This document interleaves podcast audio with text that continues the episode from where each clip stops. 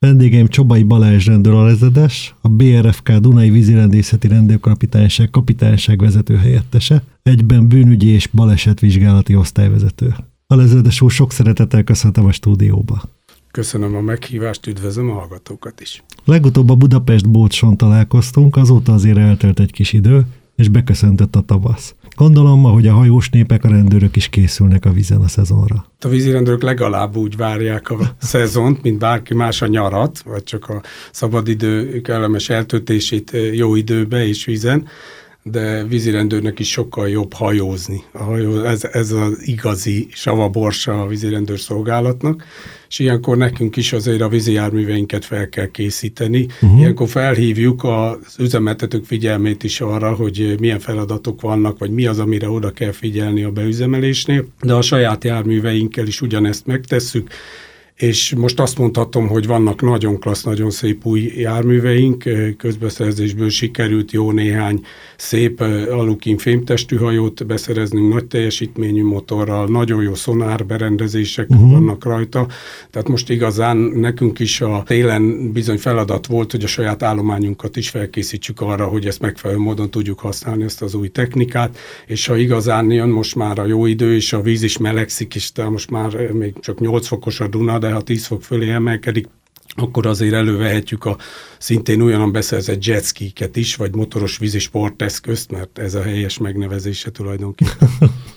Még se hívjuk jetskinek, bár nagyon népszerű, és azt gondolom, hogy a pályaválasztásnál biztos, hogy egy-két fiatalnál ez szerepet fog játszani, hogy már a rendőrségnél is van ilyen eszköz. Igen, igen, de megragadom egyébként az alkalmat, hogy ez egy nagyon fontos dolog, hogy ezt is tudjuk elhatárolni, tehát a jetski, a motoros vízisporteszköz, és ami ugyanilyen jármű, de négy méternél hosszabb a testhossza, igen. az már általában kishajónak van vizsgáztatva, vagy ahogy a hajózásban mi tudjuk, akik ebbe dolgozunk, vagy hajózunk, hogy ezt lajstromozásnak hívják, uh-huh. tehát ezek már kisgéphajónak van vannak lajstromozva, tehát ezek tulajdonképpen kis géphajók. És így a felszerelésük is tulajdonképpen egész más, mint egy motoros vízi sporteszköznek. Máskor is lehet használni őket. Mi az a szakasz, amelyik önökhöz tartozik a Dunán? Ugye Magyarországon három nagy vízirendészeti kapitányság van, a Balatoni, a Tiszai és mi a Dunai vízirendészet. Mi Komáromtól Mohácsig, hát 417 folyamkilométeren tulajdonképpen a Dunának a teljes magyarországi szakaszán dolgozunk. Tulajdonképpen kilenc rendőrállomás van, hat rendőrös, Komárom, Nagymaros, Budapest, Dunajváros, Paks és Mohács, uh-huh. és körzeti megbízottaink dolgoznak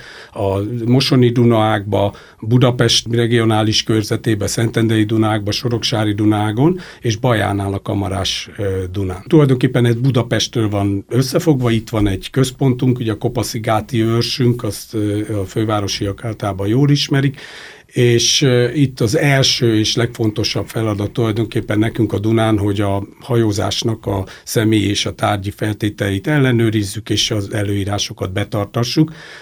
Talán első helyen nem is ezt kellett volna említenem, hanem első az életmentés és a mhm. állampolgárok segítése, főleg Budapesten, ahol ez 24 órás szolgálatban folyamatos járművünk, mi úgy hívjuk ezt, hogy mentős járőr, aki mindig rendelkezésre áll, hogyha valaki bajba kerül, akkor azonnal tudjon segíteni. Ilyenkor mi is a 112-es segélyhívón keresztül kapjuk a e, hívást, és ezt javaslom is mindenkinek, hogyha minket akar elérni, vagy bajba jutott embert lát a Dunán, akkor a 112-ön keresztül hívjon minket, mert most már olyan gyakorlat alakult ki, ami biztosítja azt, hogy tényleg gyorsan e, tudnak értesíteni minket, és azonnal indulhatunk akár életet menteni. Ha most a téli időszakban, vagy akkor a tavaszi időszakban valaki beleesik a Dunába, akár bármelyik hídról, akkor is gyakorlatilag az önök kollégái mennek érte. Hát most már igazán nincsenek olyan nagyon kemény telek, uh-huh. és mivel hogy nincsenek olyan nagyon jeges szakaszok, csak az öblözetek, és azok is inkább hártyásan fagynak csak be, ezért tulajdonképpen az egész téli szezont végig tudtuk hajózni, és a mi kollégáink hát igen, jártak akár menteni is, ellenőrizni is, de ilyenkor téli időszakban gépkocsiainkat is, a járőreinket ellátjuk mondjuk mentőkarikával 20-25 méteres kötéllelehez, uh-huh. és ezzel akár partról is, hogyha szükség van, akkor tudunk valamiképpen segítséget adni. Mennyire vagyunk mi jogkövető vízihajósok itt a folyón? Én azt mondom, elég régóta dolgozom a Dunai vízirendészetnél, és én azt mondom, hogy jelenleg a hajósok között ez az úgynevezett közlekedési kultúra egy kicsit jobb, mint a közúton, de azért itt is vannak ellentétek, nagyon nagy szükség van itt is a toleranciára egymással szembe. Vannak olyan területek, én azt fogtam mondani, hogy antagonisztikus ellentétek, vagy kibékíthetetlen ellentétek vannak, nyilván ez teljesen emberektől függ, de nagyon gyakran van, hogy a kajakosok kenusok a part mellett, evezősök a part mellett közlekednek, horgászok pedig ugye ott horgásznak, bedobják a zsinort, ott hagyják a botjaikat, és ebből nagyon sok konfliktus alakul ki, és akkor ez férmérséklete szerint, tehát van, akinél egy kis kiabálással ez elrendeződik, de van olyan, aki a parton fölkap egy követ, följebb megy, és a evezős, akár idősebb hölgye is rádobja ezt a követ, tehát ilyen esetekben azért nekünk el kell járni, és ugyanígy problémát okoz az is, hogy vannak a kisgéphajók, a nagyhajók, az evezősök és a nagyhajósok között is, ugye mindenki szeret a part mellett felfelé menni, a meder közepén völgymenetbe haladni, ugye ott nagyobb a sodrás, de a nagyhajók is a meder közepén haladnak. Tehát ezek olyan alapszabályok, amit még ha szabály ismeret meg is van, akkor is azért oda kell figyelni. Mint a fürdésnél is van vannak a jogszabály által előírt tiltások, hogy egy hajózóba tilos fürdeni, de vannak az egészségügyi szabályok is, amit ugyanúgy be kell tartani. Tehát itt is erről van szó, hogy a közlekedés során nagyon kell figyelni egymásra, mert egy-egy jó nyári hétvégén, egy meleg nyári napon igen-igen sokan megyünk egész szűk kis területekre, mondom például egy Ráckevés Dunák, vagy maga a Budapestnek a térsége, nagyon sokféle vízi jármű megtalálható ezen a területen. Ugye közúton is vannak olyanok, akik mondjuk nem indexelnek, és akkor ez egy kategória, hogy milyen típusú autóval közlekednek azok, akik nem indexelnek, vagy kik azok, akik gondolkodás nélkül bevágnak a másik elé. A vízen is van ilyen tipikus probléma? Hát vannak olyan személyek, akik nem rendelkeznek rendelkeznek elegendő gyakorlattal. Van ilyen kivagyiság, Aha. megmutatom, igen, én, ez a én megyek, a, igen. megyek a kisgéphajóval, és akkor megmutatom, hogy te az evezős járművel már pedig nem fogsz ott menni, ahol én akarom, vagy én olyan bátran megyek, úgy kanyarodok, úgy közelítelek meg. Nyilván erre, meg, erre vannak szabályok, uh-huh. amit mhm. be kell tartani, egy 30 méterre minimum el kell kerülni a kisgéphajóval az evezőst, tehát ezeket azért tudnia kell, főleg egy vizsgázott hajóvezetőnek. De azt mondanám, hogy azért alapjába betartják a szabályokat az emberek, tehát nem szokott olyan nagy probléma lenni. Ami igazán gond, az ittasság itt is, tehát null tolerancia van nálunk, tehát nem szabad. Sajnos ezt tudomásuk kell venni, hogy az alkoholfogyasztásra tilalom van, és ugyanúgy itt is szabálysértés, illetve bizonyos szint fölött már bűncselekmény, és ugyanúgy el lehet követni az ittas vezetést. Ezt most húsvétkor is ellenőriztük, és komoly akciókat szoktunk csinálni azért, hogy megelőzzük ezt. Tehát ez egy borzasztó fontos dolog, mert azért a vízen ott oda kikapcsolódni megy az ember, lazább Igen. egy kicsit az ember, és erre ezt kell tudomásul venni mindenkinek, hogy teljesen mindegy, milyen kategória járművel érkezik, evezőssel, kisgéphajóval, nagyobb hajóval, vitorlással, azt tudomásul kell venni, hogy bekapcsolódik a közlekedésbe, ahogy a parttól elindul, vagy már tulajdonképpen mikor az úszómű mellett kikötve áll. Ő már a közlekedés része. És ahogy a közúton a közúti szabályozás, a KRESZ vonatkozik rá, itt ugye az úgynevezett hajózási szabályzat és annak a szabály. És ezt e, tudni kell, hogy bizony ott már kötelezettségeim vannak. Ehhez tudni kell, hogy én milyen járművet vezethetek, mi az, amit képesítéssel lehet, felelősebbé teszi a hajóvezetőket, hogy most lett egyfajta legalizáció, vagy legálisabb lett ez a rész, mert egy olyan 20 lóerőig lehet vezetni sport és kettelési engedély nélkül. Hát ezek azért nagyobb teljesítményre képesek. Egy 15 lóerős motorra, egy könnyebb csónakkal közlekedik valaki, azzal azért elég nagy sebességgel lehet közlekedni, hullámokat lehet ketni, ott oda kell figyelni a vezetésre.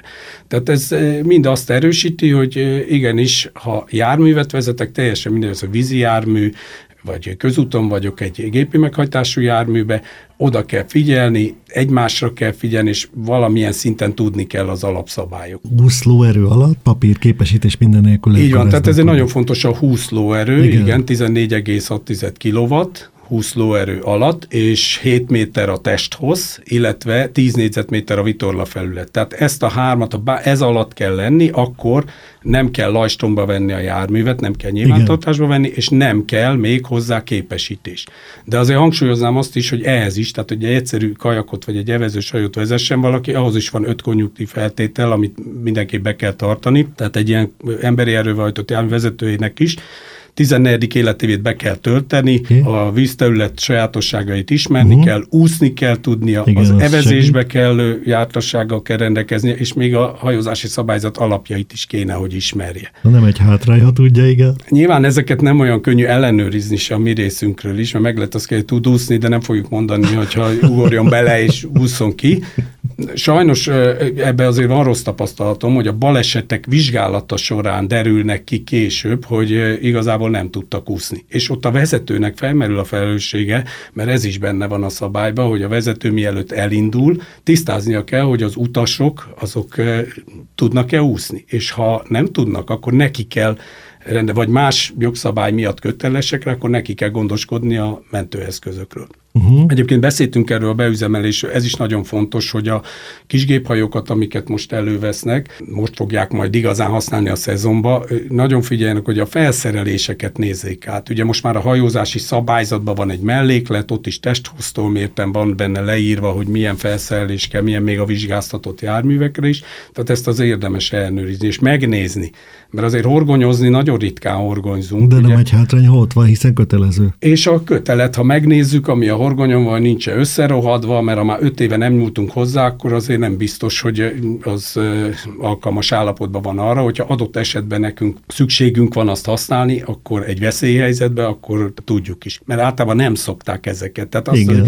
Ezt egy kicsit lezserebben kezeljük. Hát tudni kell azt, hogy nem hajózunk azért annyit. Tehát én a régen mindig a hétvégi autóshoz volt egy ilyen fogalom régen, hogy hétvégi autós, aki mindig csak a telekre járt az autó, és sokkal kevesebbet használta, mint aki nap mint nap jár Van vele. ilyen hétvégi hajós is? Hát a hajósok mai napig ilyenek, Aha. mert kevesebbet használják a hajókat. Tehát aki sport és kettelés jár, az inkább csak hétvégén, inkább csak szezonban. A szezonban is azért egy hónapban azért nem olcsó az üzemanyag, egyszer-kétszer veszi elő a uh-huh hajóját, tehát azért lehet mondani, hogy nem rendelkeznek akkora gyakorlattal, de ezt egy kis odafigyeléssel, és azzal, hogy kicsit tájékozódom, hogy milyen területre megyek hajózni, ezt simán ki lehet küszöbölni. Mi az, amiket beszoktunk bukni? Tehát ha mondhatunk ilyet, vagy egy-két konkrét példát oszthatunk hát, meg a hallgatókkal. Igen, hát például Budapest területén a táblákat azt rendszeresen elnézik. Tehát sokszor van, van ez a piros fehér piros, ami egy alaptábla, ez az A1-es, az áthajózni tilos, ez szűkületekben sok helyen, ahol kétirányú hajózó út van, ott el van helyezve, és azt nagyon gyakran vagy nem nézik, vagy nem, olyasmi, mint a stop tábla, ha egy uh-huh. kicsit hasonlót mondok, hogy szóval úgy, úgy érezzük, hogy az nem biztos, hogy ott meg kell, nem biztos, hogy ott nem tudnék áthajózni, akkor azért ők megpróbálnak. Tehát uh-huh. ilyen azért előfordul. Meg a vízmélysége, tehát a Dunán változóak a mederviszonyok, mindenhol más, úgy lehet mondani, meder morfológiai viszonyok, tehát van, ahol kisebb, nagyobb víz, és vízállástól is függ, és aki ezt nem követi figyelemmel, vagy nem ismeri, hogy merre van a hajózóút, az azért gyakran kerül olyan helyzetbe, hogy műszakilag megsérül a hajója, mert mondjuk zátojra fut, vagy uh-huh. a hajtóműve megsérül közlekedés során. Olyat még nem kezdtek el a fiatalok, ugye közúton mit csinálnak az 50 köpcentis kis motorokkal, tuningolják és jobban mennek. Ha én most kamasz lennék, de már betöltöttem volna 14-16-18 évet, akkor biztos, hogy a 20 lóerős motorosomat fabrikálnám a vizen. Igazából ezt a 20 lóerőt már nem nagyon fabrikálják, mert azt már nem is nagyon lehet. Tehát egy picit a jogszabály utána ment, hogy még jogkövetőbbek legyenek az emberek, mert amíg ez kevesebb volt, tehát először 9-9-es 10 lóerősökkel jártak, sőt még, még korábban még kevesebb uh-huh. lóerővel lehetett közlekedni, 5 lóerőig képesítés nélkül, akkor azért nagyon sokszor volt, hogy nagyobb matricát vettek, sok esetben szabálysértés miatt ilyenbe eljártunk, sőt bűncselekménynél is volt, mikor történt valami baleset, vízbefogadás, később derült ki, hogy kisebb matricát tettek a motordeklire, de egy nagyobb motor volt a dekli Na, alatt erre. Pontosan. Csak konkrét példával nem igen, igen. előállni.